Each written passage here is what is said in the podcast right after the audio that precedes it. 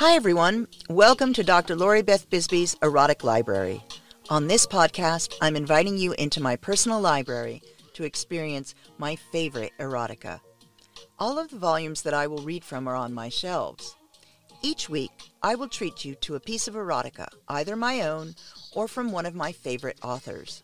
Some weeks, I will be joined by these amazing authors themselves, and you will have the chance to hear them read their own work. This podcast is being supported by my Patreon page. That's patreon.com forward slash Lori Beth Bisbee.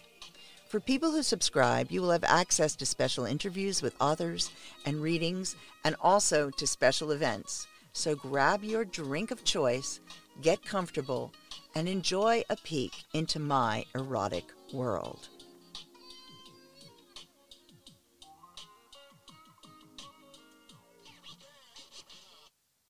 Hey, everybody. Welcome back to Doctor Lori Beth Bisbee's Erotic Library. And I am with M Christian, and this is the little bonus interview. So I just wanted to, um, I wanted to start by asking, what got you started writing?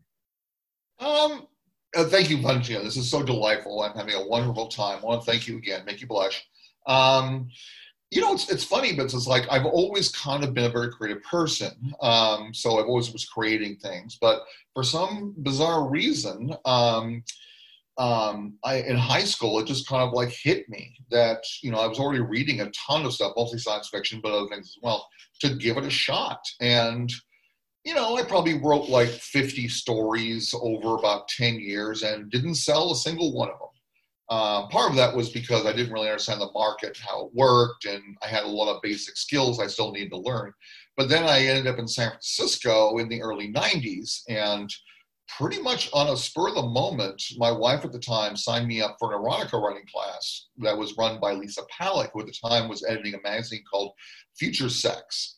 And I, I had written a kind of a test story, and I just kind of boldly gave it to her. And a couple weeks later, she called up and said she wanted it. And then that story ended up in Best American Erotica, and it went from there. How cool is that? Um, so what's your favorite thing about writing? What do you like the most? Um, I think because it's, it's, it's, it works with the reader's imagination. Um, you know, it's kind of my favorite thing to, when I, when I try and write, I kind of try and write kind of not so much providing as many details as possible, but I love the idea of using word choices to sort of like conjure imagery and sensations and such. I mean, I get lost in that, but I also really like crafting stories. I'm one of those writers who doesn't just simply write. I have to know where the story's going to go. So I work out the plot and the basic frame, framework, you know, before that. And that is a whole different kind of pleasure. And then, of course, there's the detail, putting all that in, and then there's that word choice and so forth. So it's a really kind of a, a really very fun kind of thing to do. And I like, again, that I'm working with the, the reader. That's totally cool. Uh, I, I, I mean, I love the fact that you have such a breadth of work. And um, I just realized that I may be a little bit soft there. I love the fact that you have such a breadth of work. And um, I really, I, I mean, I was a, a science fiction and fantasy reader from the year dot. Um, I, I probably, I mean, I, I think I bought The Lord of the Rings when I was nine, which tells you about where I was. And I lived in science fiction and fantasy throughout my teens, um, from then on throughout my teens and into my twenties, um, and still read it. But, um, but also, um, as soon as I understood erotica, then I started wondering whether there would ever be a marrying of the two. And I remember finding stuff and being so excited by the stuff that I found um, over the years. Like one of my favorite stories is a is one by Celia Tan called Telepaths Don't Need Safe Words, which I read for the second week that I did this because she generously gave me permission to read it myself. Um, but just the idea that we could actually make sure that people saw the sex in these worlds. Is it more difficult to write sort of sex and sensuality for sci-fi or for fantasy, that you think, than than for kind of a straightforward erotic story? It really kind of depends. I mean, the story I just read, it, you know, I and actually is not ex- all that explicit. That's because it was for a magazine that doesn't publish explicit stuff, though the other stories in the book are much more explicit.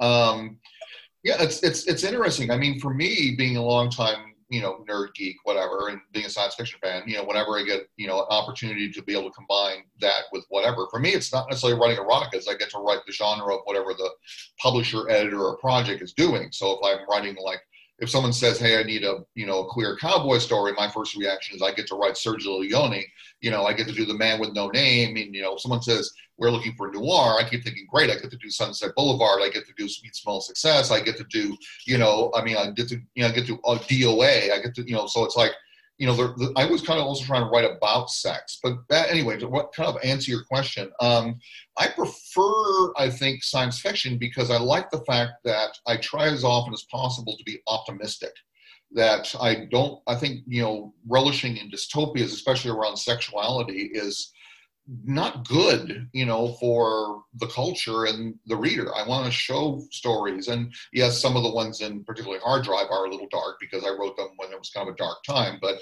you know, the new ones I'm working on right now, I'm trying to be as optimistic as possible, which I really also like ex- exploring a world where things like gender is absolutely fluid and a personal choice, where sexuality is no is is freed of prejudice and intolerance. I like writing about, you know, op, you know, different types of sexual enjoyment and so forth. So I get to have that imagination get revving up, so to speak. And I do love combining odd little, you know, details like, you know, uh, you know, shared consciousness, or, you know, smart material genitalia, or, you know, mnemonics, or all kinds of different things. I mean, it's like I love learning all this technology, which I write about for Future Sex quite often, and then integrating that into a story where it's kind of like my idea or a hope for the future. So, you know, that's kind of the reason I like doing that particularly. I, I mean, that's really cool to me. I think one of the things I love about some of the stuff is that it's not always the pretty person or the popular person or the, you know, the, the classic looking individual that's getting lots of sex or getting the, making the conquest or getting together with people, because by virtue of it being sci-fi and fantasy, we're often talking about other. Mm-hmm. And so it's it it's for me, it's like, okay, this is also sex for other. This is sex for for people who who may not fit the norm, who may not fit um, the coveted mm-hmm. roles. And that's one of the things that I like about it, because it it it's much more inclusive in that way. And I'm not sure that people necessarily realize that, but to mm-hmm. me, that's something that really stands out. It becomes much more inclusive. It's also a really cool way to try on some things that you might not otherwise try on. Mm-hmm. So for me, I mean, I'm pretty out there, as, as no, right? So, um, you know, I don't have to try on any kind of kink, B D S M, anything. I could try on, sometimes I, I mean, like I like to read um, erotica of all types. I read gay male erotica. I find that just as hot, even though there's absolutely nothing male about me. It doesn't matter. And it's one of the things that I tell to some of the clients that come to see me, is one of the wonderful things about this kind of stuff is that it doesn't matter what turns you on. Mm-hmm. It doesn't mean anything about who you are. It's just a turn on.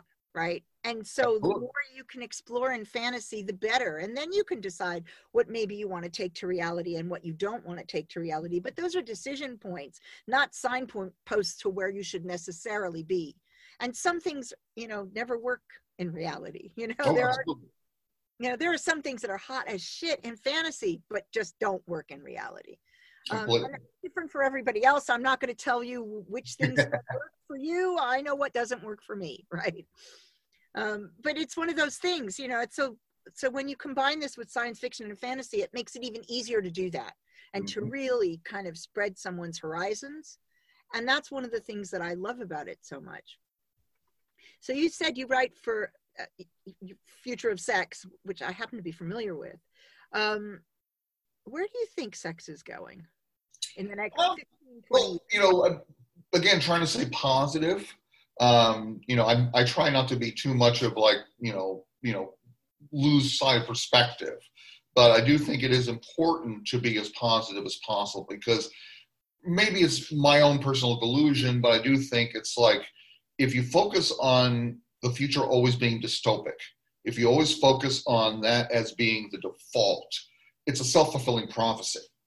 So, you know, it, it bugs me sometimes when I read about developments in technology or social developments or alternative explorations of sexuality. Sometimes people will automatically leap to the dystopic. In other words, that's like, you know, someone announces some new technology and someone immediately leaps to the bandwagon, and then this is going to turn into Frankenstein's monster. Well, again, if you look on everything as being a lead to a negative, it's the self-fulfilling prophecy. I'm just repeating myself. So I, I think it's important to, to look at some of these things and to view the technology with an air of caution, because you don't want things to get in the wrong hands, obviously, and be used as a tool of oppression. But at the same time, many of them can be used to help a tremendous number of people. So don't slam the door on something, both technologically or socially, until, you know, you sort of really evaluated it. Um, as far as my sp- Not my current speculations, I think technology is fascinating. I mean, we're seeing the, you know, virtual reality, which used to be a cyberpunk wet dream, now is commonplace. You can buy it from Target, um, you know, and other things. But I think the big development that's going to change pretty much everything, um, you know, the, the technological side, you know, is our uh, augmented reality. Um, which, just to geek out for a second here, virtual reality, basically you are immersed in an artificial creation. You can't see the real world. Augmented reality projects information into your field of vision. So in other words, if you look at an object, if you choose to, you could learn everything about it by just looking at it.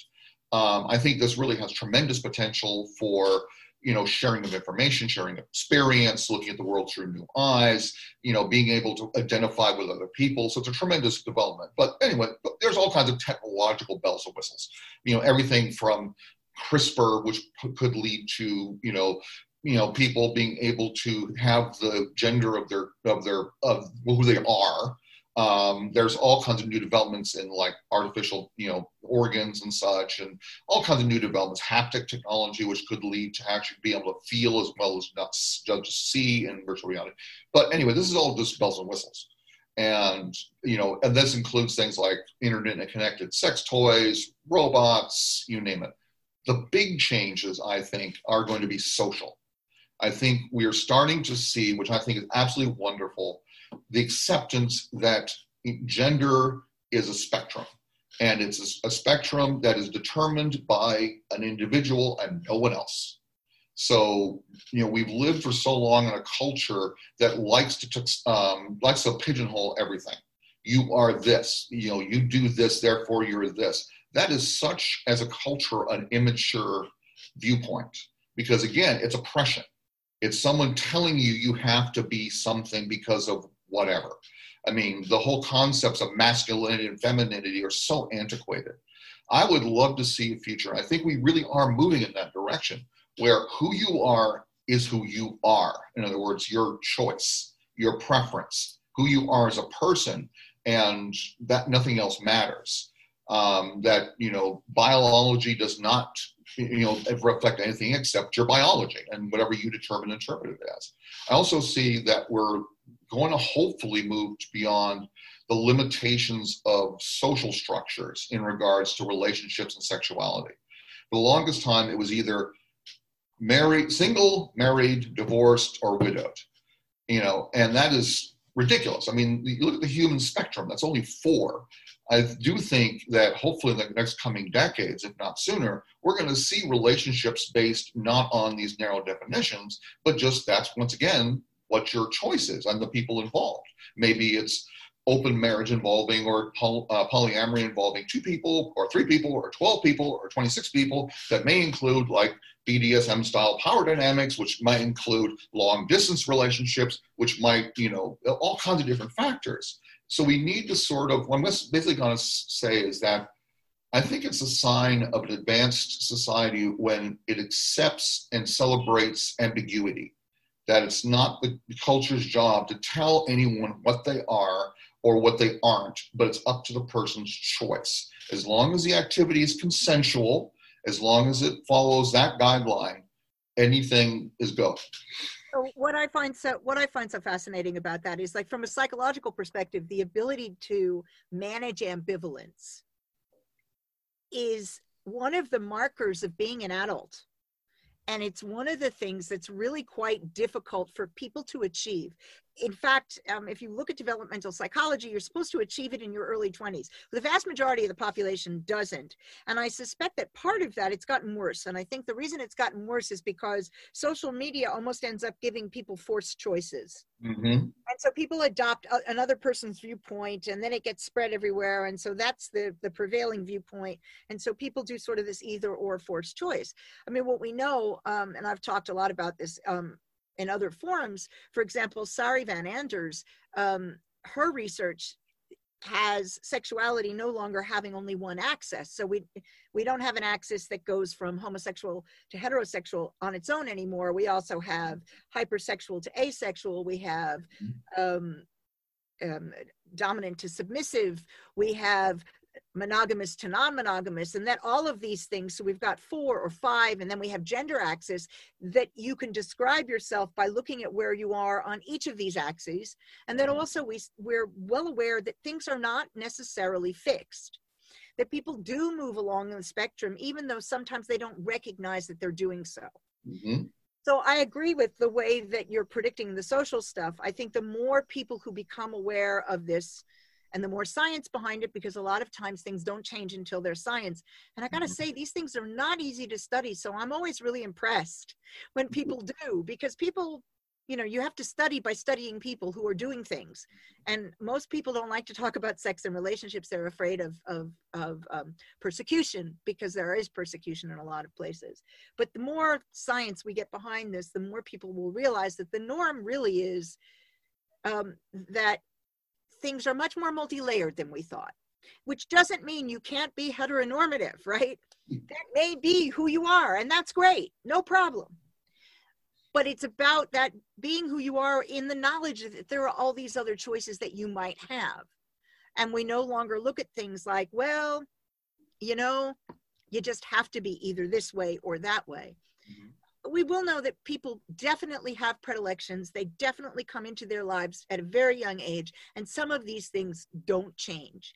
And um, I always tell people, you know, it's not worth trying to look back and figure out why it is, you know, that you're submissive or why it is that you're dominant.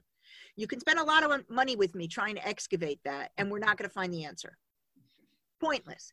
Much better to work on getting you to accept yourself as you are, getting rid of shame, and getting you to enjoy living your life. Much better um, spend of money, and much less money, to be honest. Takes a lot less time to do that than it does to excavate. And even if you find the answer, it still doesn't change anything. So I, I, I'm definitely going in that direction. I agree with you. I really think that, um, I mean, that's what I would really like to see in the years to come, is for there to be a much wider acceptance and understanding of this, and different people can still have their own viewpoints, and you can still have what's good for you, and you can still find other people odd. That's not a problem. It's just an understanding in society that actually things are much more complex than we thought. And even though we as humans tend to like small boxes, we have to learn to sit with ambivalence, because that's what mature societies do. Absolutely. Absolutely. I cannot agree with you more. And it's not just, I mean, it's a, another factor too, which you touched on, I think, quite well, is that it's no one's business but the person's. So that's, that's another big change. It's not just like, you know, having a world that allow, uh, that accepts ambivalence, but also that it's not your place to pigeonhole people. You can have your own opinion, but for God's sakes, it's like that person's decision and the way they live their life, and the way they find pleasure and love and excitement and everything else, as long as it's consensual, is their business. We like to control people. We don't, that, that, that fear of ambiguity makes us want to cling to this kind of totalitarian narrowness of what the world should be. And it's a fear response. And it's like, and once again, a mature society is not a frightened society.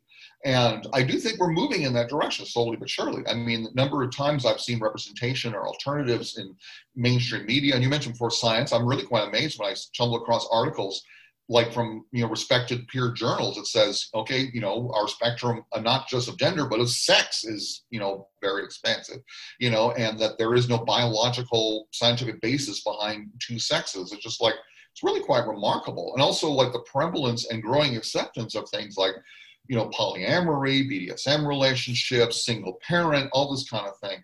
it's it's definitely gaining momentum. I think the more people are exposed to it, and the more it becomes part of simply the world, it's going to be much better. I know how when that's going to happen, and a lot of people simply not accept it. But I just think it's it's we are moving in that direction. And again, I do try and stay as optimistic as possible. Um, not that I think it's like it's time to let your guard down and not understand the world we can we can currently live in. But at the same time, I think it's it's important that to try and hold on to the fact that we can make the world a better place, and not give up the fight and still kind of hold on to our dreams. I, I mean, I, I completely agree with that. And I think, you know, for me, it's like, okay, so I have a reality basis, and, I, and I'm pretty good these days, although I wasn't earlier in my life, at reality testing, right? And so I know and understand when I'm taking a risk most of the time. I mean, sometimes we take risks without realizing it, but most of the time I know and understand when I'm taking a risk, and I'm risk assessing. I'm deciding if I'm going to take that risk. I can also choose to be vocal and outspoken about the way I live my life in the knowledge that this is part of what puts things forward. When people can see that actually you're a pretty well-balanced person, you've raised a well-balanced child, you've done balanced and good work, and yet you live in this strange fashion that they don't understand, and you're not the only one, and people see more and more positive examples in the media, that it does make a difference. But it doesn't mean that tomorrow everybody's going to be accepting. And so you need to know that if you are going to live in public and you are going to be living out loud, that there are risks attached and risk assessed. The same is for everything. Um, exactly. It's an area where I am privileged in as much as nobody would know anything about me unless I open my mouth, right? Absolutely. Right? And so I am aware that that's a privilege. It's it's it's the same as as my as my race, because uh, I'm Jewish, and that's not obvious. So unless I say something, nobody knows. And I actually do say something quite a lot, because I think it's important that that is something that I'm out and upfront about, and that I'm not passing, as it were, because I don't think it's appropriate. But um, because so many of the people I love cannot pass, so. Right. But the fact is, is that I do have that privilege, because unless I were out talking about it, nobody would know how I live my life. There are people who don't. And so it's really important to keep that in mind as we try and push things forward, that hopefully we're pushing forward for the larger group. That's my hope anyway. Absolutely. I completely agree with you. I completely agree with you. And as we were chatting off mic, you know, it's like, it's this one of those things where I am simply just horrified that people don't respect the bravery it takes to be out on many things: gender, you know, your your sexual orientation, you know, your ethnicity. Just leaving your house is an act of pure bravery, and that's why I really just my blood boils with people who just don't understand and respect that.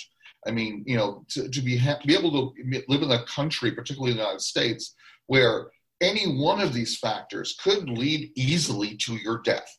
Yeah. And for no damn reason except you happen to hit somebody's psychotic trigger or whatever reason. That, I mean, once again, existing is an act of defiance, and you have to check your privilege that you don't have to experience that. And I, I mean, it's very difficult to do, and it's it's it's not something that can come easily, but I think it's very important, especially these days. I mean, you know, I'm I'm you know, beside my apparent gender and my ethnicity, I don't have any risk factors. I don't have kids. I don't have, I mean, my job is writing adult material. So it's like, I can't exactly lose my job for being out. Right. But other people, it's like, you know, if you're a, you know, a, a person of color, if you're queer, if you're trans, you know, if just any of those factors alone could lose everything in your life, including your life. So, you know, once again, it's like, just honor the bravery and the strength of someone who, you know, is living the life they, they deserve, they want.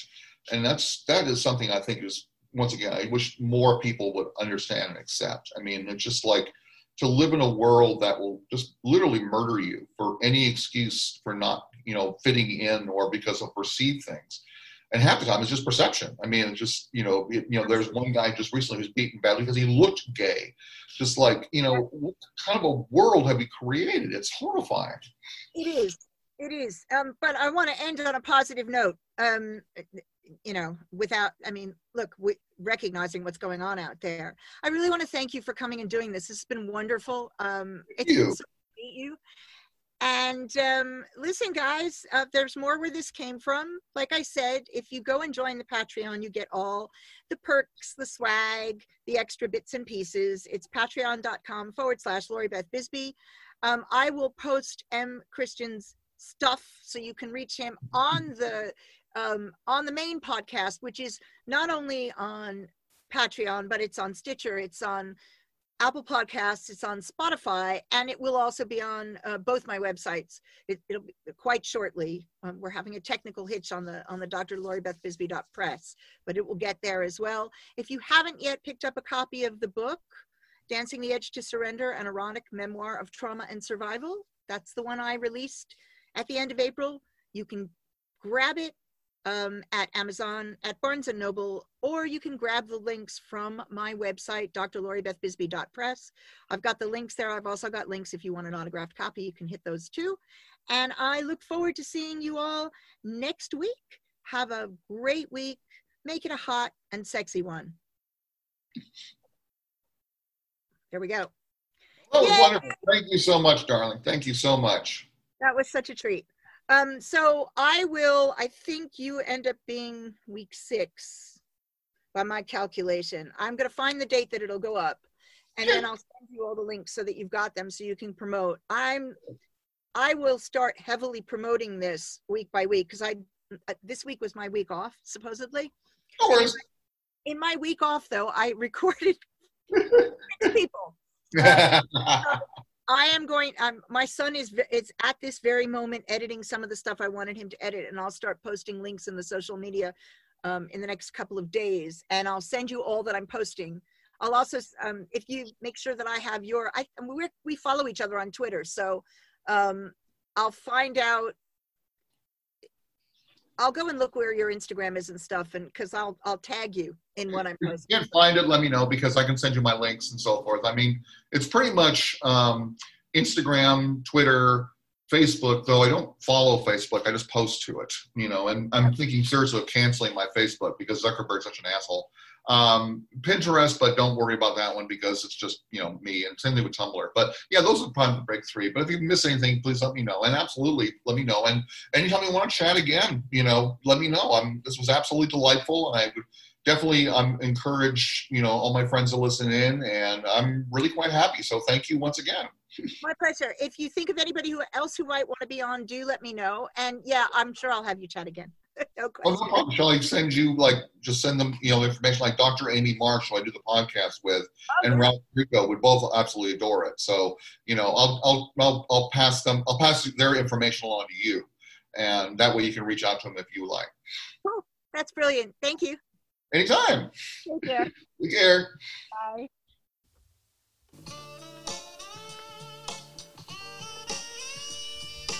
Thanks for joining me on this erotic adventure. Join me again next week for more exciting erotica. Visit my websites, D R Lori Beth Bisbee dot com and D R Lori Beth Bisbee dot press for more information about what I'm doing and what services are available. Check out my weekly internet radio show, The A to Z of Sex, on the Health and Wellness Channel, voice america dot com, Thursdays at eleven a.m. P S T, two p.m. E S T, seven p.m. B S T, and that's a live show. If you've got suggestions for this show or authors you'd like to hear, email me at loribeth at D R Lori Beth Bisbee dot press. Have a great week.